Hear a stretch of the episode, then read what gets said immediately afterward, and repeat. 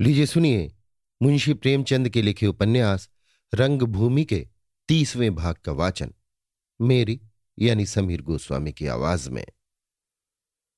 चलते चलते संध्या हो गई। पहाड़ों की संध्या मैदान की रातों से कहीं भयानक होती है। तीनों आदमी चले जाते थे, किंतु अभी ठिकाने का पता न था। पहाड़ियों के साय लंबे हो गए। सूर्य डूबने से पहले ही दिन डूब गया। रास्ता न सुझाई देता था। दोनों आदमी बार बार इंद्रदत्त से पूछते, अब कितनी दूर है? पर यही जवाब मिलता कि चले आओ, अब पहुँचे जाते हैं। यहाँ तक कि विनय सिंह ने एक बार झुंझला कर कहा, इंद्रदत्त, अगर तुम हमारे खून के प्यासे हो तो साफ़ साफ़ क्यों नहीं कहते? इस भांति कुढ़ा कुढ़ा कर क्यों मारते हो? इंद्रदत्त ने इसका भी वही जवाब दिया कि चले आओ, अब दूर नहीं है। हाँ, जरा सतर्क रहना, रास्ता दुर्गम है। विनय को बार बार पछतावा हो रहा था कि इंद्रदत्त के साथ क्यों आया। क्यों न पहले उसके हाथों सोफिया को एक पत्र भेज दिया। पत्र का उत्तर मिलने पर जब सोफिया की लिपि पहचान लेता तो निश्चिंत होकर इधर आता। सोफी इतनी वज्र हृदया तो है नहीं कि पत्र का उत्तर ही न देती। ये उतावली करने में मुझसे भूल हुई। इंद्रदत्त की नीयत अच्छी नहीं मालूम होती। इन शंकाओं से उसका मार्ग और कठिन हो रहा था। लोग ज्यो ज्यो आगे बढ़ते थे, रास्ता बीहड़ और विषम होता जाता था। कभी टीलों पर चढ़ना पड़ता और कभी इतना नीचे उतरना पड़ता कि मालूम होता रसातल को चले जा रहे हैं। कभी दाएँ बाएँ गहरे खड्डों के बीच में एक पतली सी पगडंडी मिल जाती। आँखें बिल्कुल काम न देती थी। केवल अटकल का सहारा था जो वास्तव में अंतर्दृष्टि है। विनय पिस्तौल चढ़ाए हुए था। मन में निश्चय कर लिया था कि जरा अभी कोई शंका हुई तो पहला वार इंद्रदत्त पर करूँगा। सहसा इंद्रदत्त रुक गए और बोले, लीजिए आ गए। बस, आप लोग यहीं ठहरिए, मैं जाकर उन लोगों को सूचना दे दूँ। विनय ने चकित होकर पूछा, यहाँ पर तो कोई नज़र नहीं आता? बस सामने एक वृक्ष है। इंद्रदत्त, राजद्रोहियों के लिए ऐसे ही गुप्त स्थानों की ज़रूरत होती है, जहाँ यमराज के दूत भी न पहुँच सकें। विनय, भाई, यो अकेले छोड़कर मत जाओ। क्यों ना यहीं से आवाज़ दो? या चलो, मैं भी चलता हूँ। इंद्रदत्त। यहाँ से तो शायद शंख की ध्वनि भी न पहुँचे, और दूसरों को ले चलने का मुझे अधिकार नहीं, क्योंकि घर मेरा नहीं है, और दूसरों के घर में मैं आपको क्यों कर ले जा सकता हूँ? इन गरीबों के पास यहाँ कोई सेना या दुर्ग नहीं, केवल मार्ग की दुर्गमता ही उनकी रक्षा करती है। मुझे देर न लगेगी। ये कहकर वो वेग से चला और कई पग चलकर उसी वृक्ष के नीचे अदृश्य हो गया। विनय सिंह कुछ देर तो संशय में पड़े हुए उस राह को देखते रहे। फिर नायक राम से बोले, इस धूर्त ने तो बुरा फंसाया। यहाँ इस निर्जन स्थान पर लाकर खड़ा कर दिया कि बिना मौत ही मर जाए। अभी तक लौटकर नहीं आया। नायक राम, तुम्हें क्या चिंता? आसिक लोग तो जान हथेली पर लिए ही रहते हैं। मरे तो हम के सूखे ही पर रहे। विनय, मैं इसकी नीयत को ताड़ गया था। नायक राम तो फिर क्यों बिना कान पूछ हिलाए चले आए? अपने साथ मुझे भी डुबाया। क्या इश्क में अकेल घनचक्कर हो जाती है? विनय, आधा घंटा तो हुआ, अभी तक किसी का पता नहीं। यहाँ से भागना भी चाहे तो कहाँ जाए? इसने ज़रूर दगा की ज़िंदगी का यहीं तक साथ था। नायक राम आसिक होकर मरने से डरते हो? मरना तो एक दिन है ही, आज ही सही। डर क्या? जब ओखली में सिर दिया तो मूसलों का क्या गम? मारे उसका जितना जी चाहे। विनय, कहीं सचमुच सोफी आ जाए? नायक राम, फिर क्या कहने? लपक कर टांग लेना। मज़ा तो जब आए कि तुम हाय हाय करके रोने लगो और वो अंचल से तुम्हारे आँसू पहुँचे। विनय, भाई देखना, मैं उसे देखकर रो पड़ूं तो हंसना मत। उसे देखते ही दौड़ूँगा और ऐसे ज़ोर से पकड़ूँगा कि छुड़ा ना सके। नायक राम, ये मेरा अंगोछा ले लो। चट उसके पैर बाँध देना। विनय तुम हँसी उड़ा रहे हो और मेरा हृदय धड़क रहा है कि न जाने क्या होने वाला है। आ, मैं समझ गया। मैं इधर से एक बार गया हूँ। हम जसवंत नगर के आसपास कहीं हैं। इंद्रदत्त हमें भ्रम में डालने के लिए इतना चक्कर देकर आया है। नायक राम जसवंत नगर यहीं हो तो हमें क्या? हम चिल्लाएँ तो कौन सुनेगा? विनय क्या सचमुच इसने धोखा किया? मेरा तो जी चाहता है कि यहाँ से किसी और को चल दूँ। अगर सोफी ने कठोर बातें कहनी शुरू की तो मेरा दिल फट जाएगा, जिसके हित के लिए इतने अधर्म और अकर्म किए, उसकी निर्दयता कैसे सही जाएगी? ऐसी ही बातों से संसार से जी खट्टा हो जाता है, जिसके लिए चोर बने, वही पुकारे चोर। नायक राम, स्त्रियों का यही हाल है? विनय, हाँ, जो सुना करता था, वो आँखों के आगे आया। नायक राम, मैं ये अंगूछा बिछाए देता हूँ। पत्थर ठंडा हो गया है, आराम से लेटो। मिस साहब आए तो हरी इच्छा, नहीं तो तड़के यहाँ से चल देंगे। कहीं ना कहीं राह मिल जाएगी। मैं ये पिस्तौल लिए बैठा हूँ, कोई खटका हुआ तो देखी जाएगी। मेरा तो अब यहाँ से जी भर गया। न जाने वो कौन दिन होगा कि फिर घर के दर्शन होंगे। विनय, मेरा तो घर से नाता ही टूट गया। सोफिया के साथ जाऊँगा तो घुसने ही ना पाऊँगा। सोफिया ना मिली तो जाऊँगा ही नहीं। यहीं धूनी रमाऊँगा। नायक राम, भैया तुम्हारे सामने बोलना छोटा मुँह बड़ी बात है, पर साथ रहते रहते ढीठ हो गया हूँ। मुझे तो मिस साहब ऐसी कोई बड़ी अप्सरा नहीं मालूम होती। यहाँ तो भगवान की दया से नित्य ही ऐसी ऐसी सूरतें देखने में आती हैं कि मिस साहब उनके सामने पानी भरे। मुखड़ा देखो तो जैसे हीरा दबदब कर रहा हो, और इनके लिए तुम राजपाट त्यागने पर तैयार हो। सच कहता हूँ रानी जी को बड़ा कलंक होगा। माँ का दिल दुखाना महापाप है। कुछ हालचाल भी तो नहीं मिला। न जाने चल बसी की है। विनय पंडा जी मैं सोफी के रूप का उपासक नहीं हूँ। मैं स्वयं नहीं जानता कि उसमें वो कौन सी बात है जो मुझे इतना आकर्षित कर रही है। मैं उसके लिए राजपाट तो क्या अपना धर्म तक त्याग सकता हूँ? अगर सारा संसार मेरे अधीन होता तो भी मैं उसे सोफिया की भेंट कर देता। अगर आज मुझे मालूम हो जाए कि सोफी इस संसार में नहीं है तो तुम मुझे जीता ना पाओगे। उससे मिलने की आशा ही मेरा जीवन सूत्र है। उसके चरणों पर प्राण दे देना ही मेरे जीवन की प्रथम और अंतिम अभिलाषा है। वृक्ष की ओर लालटेन का प्रकाश दिखाई दिया। दो आदमी आ रहे थे। एक के हाथ में लालटेन थी, दूसरे के हाथ में जाजम। विनय ने दोनों को पहचान लिया। एक तो वीरपाल सिंह था, दूसरा उसका साथी। वीरपाल ने समीप आकर लालटेन रख दी और विनय को प्रणाम करके दोनों चुपचाप जाजम बिछाने लगे। जाजम बिछाकर वीरपाल बोला, आइए बैठ जाइए। आपको बड़ा कष्ट हुआ। मिस साहब अभी आ रही हैं। आशा और निराशा की दिव्यध तरंगों में विनय का दिल बैठा जाता था। उन्हें लज्जा आ रही थी कि जिन मनुष्यों को मैंने अधिकारियों की मदद से मिटा देने का प्रयत्न किया, अंत में उन्हीं के द्वार का मुझे भिक्षुक बनना पड़ा।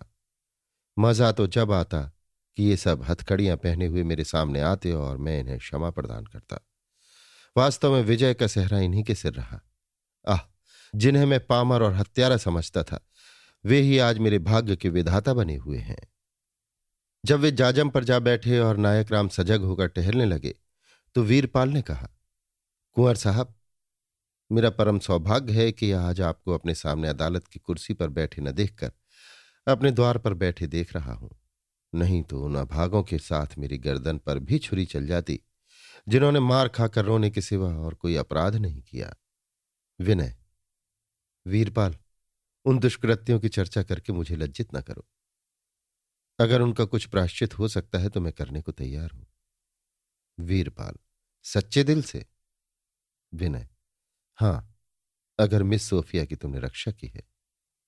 वीरपाल, उन्हें तो आप अभी प्रत्यक्ष देख लेंगे। विनय तो मैं भी तुम्हें मुआफ कराने का यथासाध्य उद्योग करूँगा। वीरपाल, आप जानते हैं मैं मिस साहब को क्यों लाया? इसीलिए कि हम उन्हीं की सेवा और सिफारिश से अपनी रक्षा की आशा रखते हमें आशा थी कि मिस साहब के द्वारा हम प्राणदान पाने में सफल हो जाएँगे, पर दुर्भाग्यवश उन्हें हमारे अनुमान से कहीं ज़्यादा गहरा घाव लगा था और उसके भरने में पूरे नौ महीने लग गए। अपने मुँह से क्या कहें? पर जितनी श्रद्धा से हमने उनकी सेवा की, वो हम ही जानते हैं।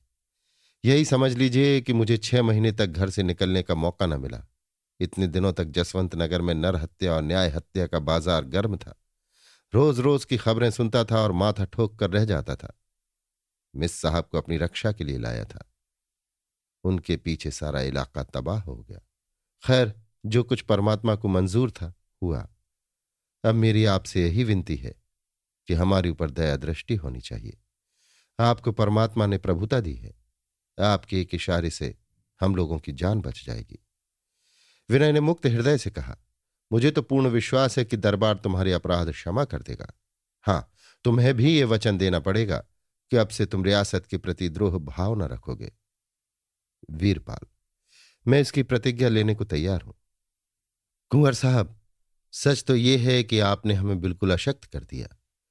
ये आप ही का दमन है, जिसने हमें इतना कमज़ोर बना दिया। जिन जिन आदमियों पर हमें भरोसा था, वे सब दगा दे गए। शत्रु मित्र में भेद करना कठिन हो गया। प्रत्येक प्राणी अपनी प्राण रक्षा के लिए, अपने को निर्दोष सिद्ध करने के लिए, अथवा अधिकारियों का विश्वास पात्र बनने के लिए हमारी आस्तीन का सांप हो गया। वही मैं हूँ, जिसने जसवंत नगर में सरकारी खजाना लूटा था, और वही मैं हूँ कि आज चूहे की भांति बिल में छिपा हुआ हूँ। प्रतिक्षण यही डर रहता है कि कहीं पुलिस ना आ जाए। विनय, मिस सोफिया कभी मुझे याद करती हैं? वीरपाल, मिस साहब को आपसे जितना प्रेम है उसकी आप कल्पना भी नहीं कर सकते। अपने साथी की ओर संकेत करके। इनके आघात से आपको मिस साहब ने ही बचाया था। और मिस साहब की ही खातिर से आप इतने दिनों हमारे हाथों से बचे रहे। हमें आपसे भेंट करने का अवसर न था, पर हमारी बंदूकों को था। मिस साहब आपको याद करके घंटों रोया करती थी, पर अब उनका हृदय आपसे ऐसा फट गया है कि आपका कोई नाम भी लेता है तो चिढ़ जाती हैं। वो तो कहती हैं, मुझे ईश्वर ने अपना धर्म परित्याग करने का ये दंड दिया है, पर मेरा विचार है कि अब भी आपके प्रति उनके हृदय में असीम श्रद्धा है। प्रेम की भांति मान भी घनिष्ठता ही से उत्पन्न होता है। आप उनसे निराश न होजिएगा। आप राजा हैं, आपके लिए सब कुछ क्षम है। धर्म का बंधन तो छोटे आदमियों के लिए है। सहसा उसी वृक्ष की ओर दूसरी लालटेन का प्रकाश दिखाई दिया। एक वृद्धा लोटा लिए आ रही थी। उसके पीछे सोफी थी। हाथ में एक थाली लिए हुए, जिसमें एक घी का दीपक जल रहा था। वही सोफिया थी, वही तेजस्वी सौंदर्य की प्रतिमा। कांति की मंदता ने उसे एक अवर्णीय शुभ्र आध्यात्मिक लावण्य प्रदान कर दिया था। मानो उसकी सृष्टि पंचभूत से नहीं, निर्मल ज्योत्सना के परमाणुओं से हुई हो। उसे देखते ही विनय के हृदय में ऐसा उद्गार उठा कि दौड़कर इसके चरणों पर गिर पड़ू। सौंदर्य प्रतिमा मोहित नहीं करती, वशीभूत कर लेती है। बुढ़िया ने लोटा रख दिया और लांटेन लिए चली गई। वीरपाल सिंह और उसका साथी भी वहाँ से हटकर दूर चले गए। नायक राम भी उन्हीं के साथ हो गए थे। विनय ने कहा, सोफिया, आज मेरे जीवन का लकी डे है। मैं तो निराश हो चला था। सोफिया, मेरा परम सौभाग्य था कि आपके दर्शन हुए। आपके दर्शन बदे थे, नहीं तो मरने में कोई कसर न रह गई थी। विनय की आशंकाएँ निर्मूल होती नज़र आईं। इंद्रदत्त और वीरपाल ने मुझे अनायास ही चिंता में डाल दिया था। सम्मिलन प्रेम को सजग कर देता है। मनोल्लास के प्रवाह में उनकी सरल बुद्धि किसी पुष्पमाला के समान बहती चली जाती थी। इस वाक्य में कितना तीव्र व्यंग था। ये उनको समझ में न आया। सोफी ने थाल से दही और चावल निकालकर विनय के मस्तक पर तिलक लगाया और मुस्कुराकर बोली, अब आरती करूँगी। विनय ने गदगद होकर कहा, प्रिय, ये क्या ढकोसला कर रही हो? तुम भी इन रस्मों के जाल में फंस गई? सोफी, वाह! आपका आदर सत्कार कैसे न करूँ? आप मेरे मुक्तिदाता हैं। मुझे इन डाकुओं और वधिकों के पंजे से छुड़ा रहे हैं। आपका स्वागत कैसे न करूँ?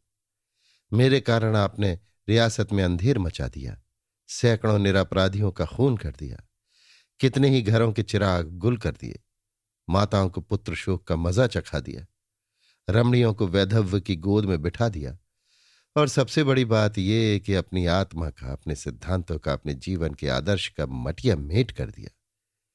इतना कीर्ति लाभ करने के बाद भी आपका अभिवादन न करूँ। मैं इतनी कृतघ्न नहीं हूँ। अब आप एक तुच्छ सेवक नहीं, रियासत के दाहिने हाथ हैं। राजे महाराजे आपका सम्मान करते हैं। मैं आपका सम्मान न करूँ।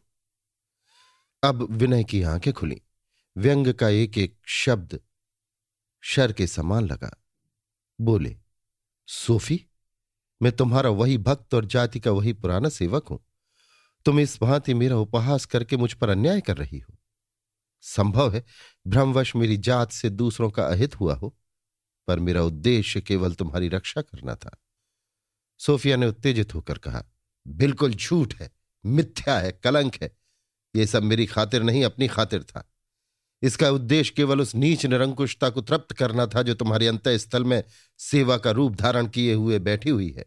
मैंने तुम्हारी प्रभुताशीलता पर अपने को समर्पित नहीं किया था, बल्कि तुम्हारी सेवा सहानुभूति और देश अनुराग पर।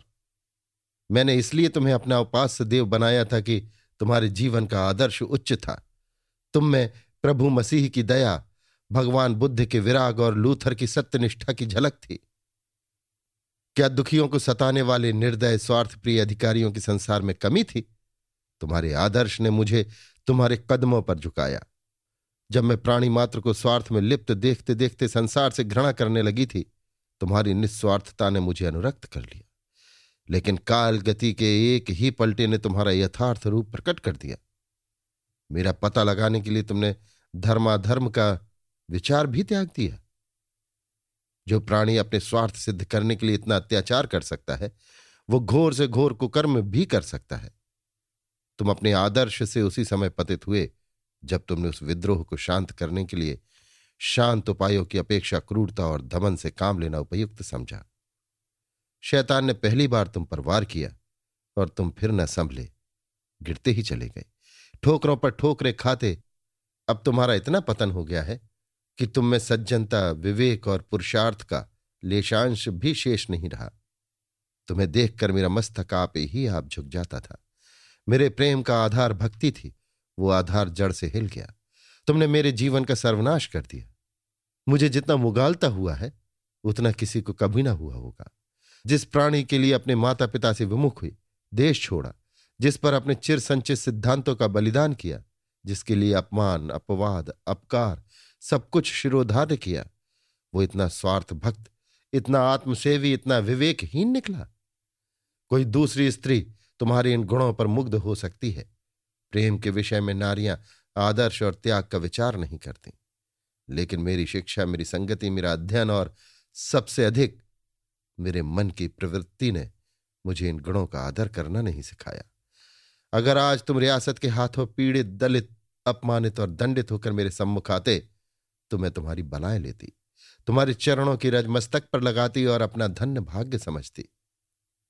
किंतु मुझे उस वस्तु से घृणा है, जिसे लोग सफल जीवन कहते हैं।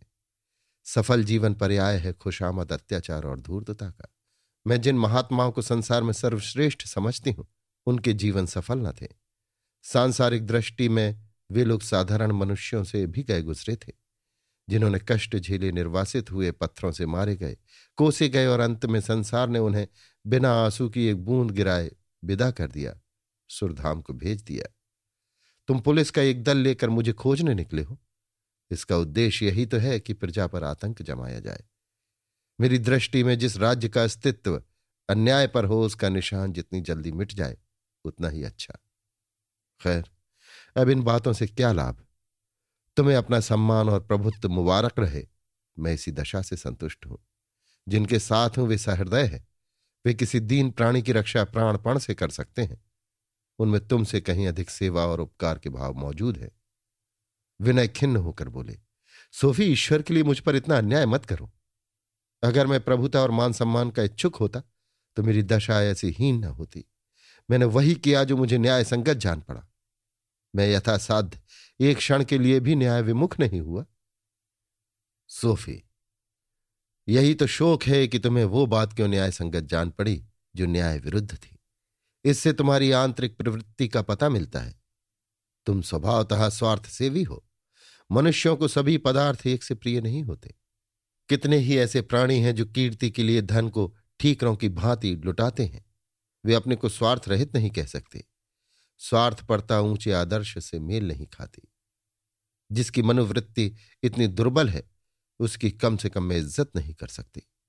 और इज़्ज़त के बिना प्रेम कलंक का टीका बन जाता है। विनय उन मनुष्यों में न थे जिन पर प्रतिकूल दशाओं का कोई असर नहीं होता। उन पर निराशा का शीघ्र ही आधिपत्य हो जाता था। विकल होकर बोले, सोफी, मुझे तुमसे ऐसी आशा न थी। मैंने जो कुछ किया है, न्याय समझकर या परिस्थिति से विवश होकर ही किया है। सोफी। संसार में जितने अकर्म होते हैं, वे भ्रम या परिस्थिति ही के कारण होते हैं। कोई तीसरा कारण मैंने आज तक नहीं सुना। विनय। सोफी, अगर मैं जानता कि मेरी ओर से तुम्हारा हृदय इतना कठोर हो गया है तो तुम्हें मुख न दिखा था सोफी। मैं तुम्हारे दर्शनों के लिए बहुत उत्सुक न थी। विनय। ये मुझे नहीं मालूम था, मगर मान लो मैंने अन्याय ही किए तो क्या मुझे तुम्हारे हाथों ये दंड मिलना चाहिए? इसका भय मुझे माता जी से था, तुमसे न था। आह, सोफी, इस प्रेम का यों अंत न होने दो। यों मेरे जीवन का सर्वनाश न करो। उसी प्रेम के नाते जो कभी तुम्हें मुझसे था, मुझ पर यह अन्याय न करो। ये वेदना मेरे लिए असह्य है। तुम्हें विश्वास ना आएगा, क्योंकि इस समय तुम्हारा हृदय मेरी तरफ़ से पत्थर हो गया है। पर यह आघात मेरे लिए प्राण घातक होगा। और अगर मृत्यु के पश्चात भी कोई जीवन है तो उस जीवन में भी यही वेदना मेरे हृदय को तड़पाती रहेगी। सोफी, मैं मौत से नहीं डरता। भाले की नौक को हृदय में ले सकता हूँ, पर तुम्हारी ये निष्ठुर दृष्टि, तुम्हारा ये निर्दय आघात मेरे अंत्यस्थल को छेदे डालता है। इससे तो ये कहीं अच्छा है कि तुम मुझे विष दे दो। मैं उस प्याले को आँख बंद करके यों पी जाऊँगा, जैसे कोई भक्त चरणामृत पी जाता है। मुझे ये संतोष हो जाएगा कि ये प्राण जो तुम्हें भेंट कर चुका था, तुम्हारे काम आ जाए। ये प्रेम उच्छृंखल शब्द कदाचित और किसी समय विनय के मुँह से न निकलते। कदाचित इन्हें फिर स्मरण करके उन्हें आश्चर्य होता कि ये वाक्य कैसे मेरे मुख से निकले। पर इस समय भावोद्गार ने उन्हें प्रगल्भ बना दिया था। सोफी उदासीन भाव से सिर झुकाए खड़ी थी। तब बेदर्दी से बोली, विनय, मैं तुमसे याचना करती हूँ। ऐसी बातें न करो। मेरे हृदय में तुम्हारे प्रति अभी जो कुछ आदर रह गया है, उसे भी पैरों से न कुछ लो, क्योंकि मैं जानती हूँ, ये शब्द तुम्हारे अंतकरण से नहीं निकल रहे हैं। इसके विरुद्ध तुम इस समय सोच रहे हो कि क्यों कर इससे इस तिरस्कार का बदला लूँ? मुझे आश्चर्य होगा, अगर सूर्योदय के समय ये स्थान खुफिया पुलिस के सिपाहियों का विहार स्थल न बन जाए, यहाँ के रहने वाले हिरासत में न ले लिए जाएँ, और उन्हें प्राण दंड न दे दिया जाए। मेरे दंड के लिए तुमने कोई और ही युक्ति सोच रखी होगी। उसके रूप की मैं कल्पना नहीं कर सकती। लेकिन इतना कह सकती हूँ कि अगर मेरी निंदा करके, मेरे आचरण पर आक्षेप करके तुम मुझे शारीरिक या मानसिक पीड़ा पहुँचा सकोगे तो तुम्हें उसमें लेश मात्र भी विलंब ना होगा। संभव है मेरा यह अनुमान अन्यायपूर्ण हो, पर मैं इसे दिल से नहीं निकाल सकती। कोई ऐसी विभूति, कोई ऐसी सिद्धि नहीं, जो तुम्हें फिर मेरा सम्मान पात्र बना सके। जिसके हाथ रक्त से रंगे हुए हो, उसके लिए मेरे हृदय में स्थान नहीं। ये भी ना समझो कि तुम्हें हृदय से निकाल कर मैं किसी दूसरी मूर्ति को यहाँ मर्यादित करूँगी। हालाँकि तुम्हारे मन में ये दुष्कल्पना हो तो मुझे कुतूहल न होगा। नहीं, यही मेरी प्रथम और अंतिम प्रेम प्रदक्षिणा है। अब यह जीवन किसी दूसरे ही मार्ग का अवलंबन करेगा। कौन जाने ईश्वर ने मुझे कर्तव्य पथ से विचलित होने का तुम्हारे हाथ हो यह दंड दिलाया हो। तुम्हारे लिए मैंने वो सब कुछ किया जो न करना चाहिए था। छल, कपट, कौशल, माया त्रिया चरित्र एक से भी बाज नहीं आई, क्योंकि मेरी सरल दृष्टि में तुम एक दिव्य, निष्काम, पवित्र आत्मा थे। तुम अंदाज़ा नहीं कर सकते कि मिस्टर क्लार्क के साथ आने में मुझे कितनी आत्मवेदना सहनी पड़ी। मैंने समझा था तुम मेरे जीवन मार्ग के दीपक बनोगे। मेरे जीवन को सुधारोगे, संवारोगे, सफल बनाओगे। आखिर मुझमें कौन सा ऐसा गुण है, जिस पर तुम रीझे हुए हो? अगर सौंदर्य के इच्छुक हो तो संसार में सौंदर्य का अभाव नहीं। तुम्हें मुझसे कहीं रूपवती कन्या मिल सकती है। अगर मेरे वचन कर्ण मधुर लगते हैं तो तुम्हें मुझसे कहीं मृदु भाषणीय स्त्रियाँ मिल सकती हैं। निराश होने की कोई बात नहीं। जल्द या देर में तुम्हें अपनी रुचि और स्वभाव के अनुसार कोई रमणी मिल जाएगी। जिसके साथ तुम अपने ऐश्वर्य और वैभव का आनंद उठा सकोगे। क्योंकि सेवक बनने की क्षमता तुम में नहीं है और ना हो सकती है। मेरा चित्त तो भूल कर भी प्रणय की ओर आँख उठाकर न देखेगा। मैं अब फिर ये रोग न पालूँगी। तुमने मुझे संसार से विरक्त कर दिया। मेरी भोग तृष्णा को शांत कर दिया। धार्मिक ग्रंथों के निरंतर पढ़ने से जो मार्ग न मिला, वो नैराश्य ने दिखा दिया। इसके लिए मैं तुम्हारी अनुग्रहित हूँ। धर्म और सत्य की सेवा करके कौन सा रत्न पाया? अधम? अब अधम की सेवा करूँगी। जानते हो क्या करूँगी? उन पापियों से खून का बदला लूँगी, जिन्होंने प्रजा की गर्दन पर छुरियाँ चलाई हैं। एक एक को जहन्नुम की आग में झोंक दूँगी। तब मेरी आत्मा तृप्त होगी। जो लोग आज निरपराधियों की हत्या करके सम्मान और कीर्ति का उपभोग कर रहे हैं, उन्हें नरक के अग्निकुंड में चलाऊँगी और जब तक अत्याचारियों के इस जत्थे का मूल उच्छेद न कर दूँ, चैन न लूँगी। चाहे इस अनुष्ठान में मुझे प्राणों ही से क्यों ना हाथ धोना पड़े, चाहे रियासत में विप्लव ही क्यों ना हो जाए, चाहे रियासत का निशान ही क्यों ना मिट जाए। मेरे दिल में यह दुरुत्साह तुम्ही ने पैदा किया है और इसका इल्ज़ाम तुम्हारी ही गर्दन पर है। ईसा की क्षमा और दया, बुद्ध के धैर्य और संयम, कृष्ण के प्रेम और वैराग्य की अमर कीर्तियाँ भी अब इस रक्त पिपासा को नहीं बुझा सकती। बरसों का मनन और चिंतन, विचार और स्वाध्याय तुम्हारे कुकर्मों की बदौलत निष्फल हो गया। बस, अब जाओ। मैं जो कुछ करूँगी, वो तुमसे कह चुकी। तुम्हारी जो इच्छा हो, वो तुम करो। मैं आज से क्रांतिकारियों के दल में जाती हूँ। तुम खुफिया पुलिस की शरण लो। जाओ, ईश्वर फिर हमें न मिलाए। ये कहकर सोफी ने थाल उठा लिया और चली गई। जैसे आशा हृदय से निकल जाए। विनय ने एक ठंडी सांस ली, जो आर्त ध्वनि से कम करुण न थी और ज़मीन पर बैठ गए। जैसे कोई हथ भागनी विधवा पति की मृतदेह उठ जाने के बाद एक आह भरकर बैठ जाए। तीनों आदमी जो दूर खड़े थे आकर विनय के पास खड़े हो गए। नायक राम ने कहा, भैया, आज तो खूब खूब बातें हुई। तुमने भी पकड़ पाया तो इतने दिनों की कसर निकाल ली। आ गई पंजे में ना? मैंने तो पहले ही कहा था आशिक लोग बड़े चकमेबाज होते हैं। पहले तो खूब आरती उतारी, दही चावल का टीका लगाया। मैम है तो क्या?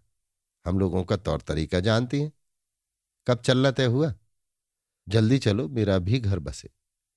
विनय के नेत्र सजल थे, पर इस वाक्य पर हंस पड़े। बोले, बस अब देर नहीं। घर चिट्ठी लिख दो, तैयारी करे। नायक राम, भैया आनंद तो जब आए कि दोनों बारातें साथ ही निकले। विनय हाँ जी, साथ ही निकलेंगी।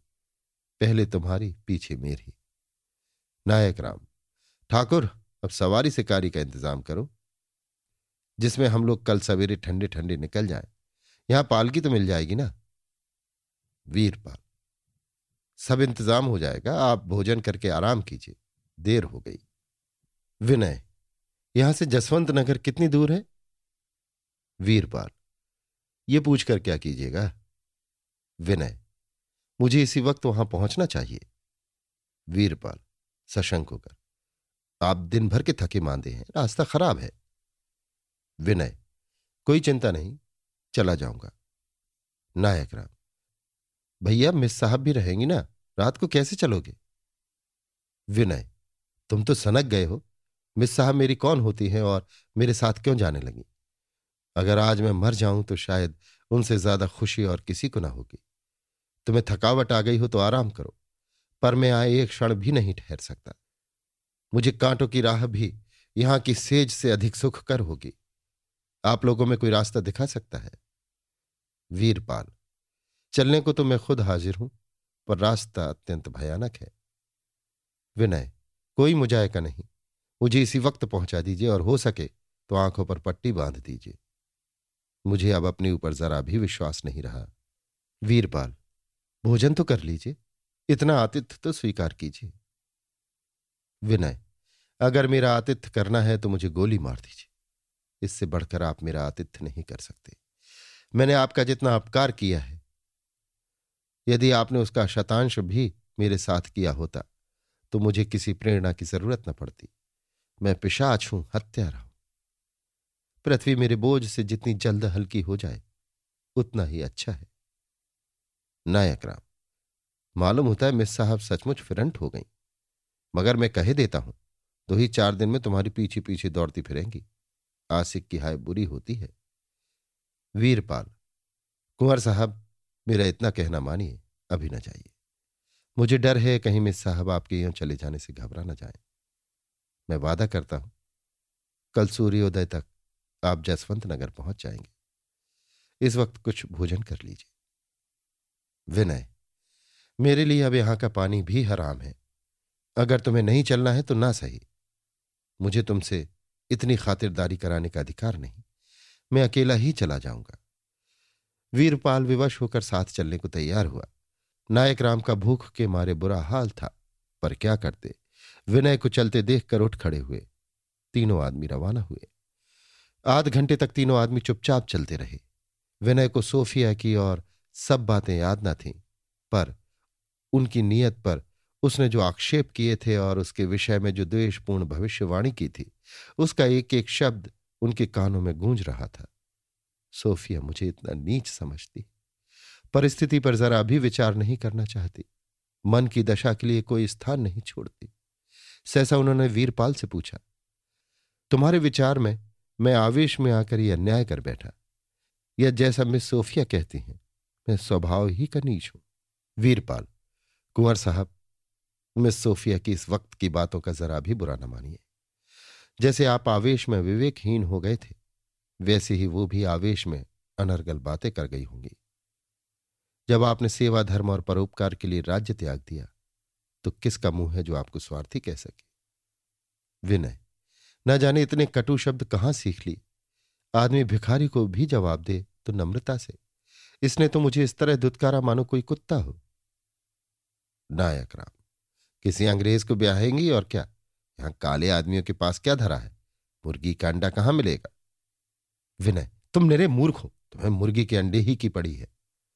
नायक राम, एक बात कहता था, तुम्हारे साथ वो आज़ादी कहाँ? ले जाकर रानी बना दोगे, पर्दे में बिठा दोगे, घोड़ी पर सवार कराकर शिकार खेलने तो न जाओगे। कमर में हाथ डालकर टम टम पर तो न बैठाओगे, टोपी उतारकर हुरे हुरे तो न करोगे। विनय, फिर वही उपज?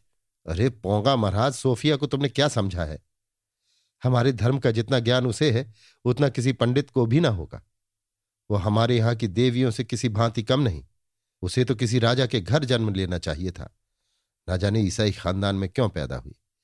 मुझसे मुँह फेर कर, वो अब किसी को मुँह नहीं लगा सकती। इसका मुझे उतना ही विश्वास है जितना अपनी आँखों का। वो अब विवाह ही ना करेगी। वीरपाल, आप बहुत सत्य कहते हैं। वास्तव में देवी है। विनय, सच कहना कभी मेरी चर्चा भी करती थी। वीरपाल, इसके सिवा तो उन्हें और कोई बात ही न थी। घाव गहरा था, अचेत पड़ी रहती थी, पर चौंक चौंक कर आपको पुकारने लगती। कहती, विनय को बुला दो, उन्हें देखकर तब मरूँगी। कभी कभी तो दिन के दिन आप ही की रट लगाती रह जाती थी। जब किसी को देखती यही पूछती, विनय आए? कहाँ है?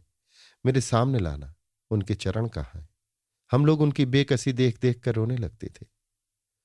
जर्राह ने ऐसी चीर फाड़ की कि आपसे क्या बताऊँ? याद करके रोए खड़े हो जाते हैं।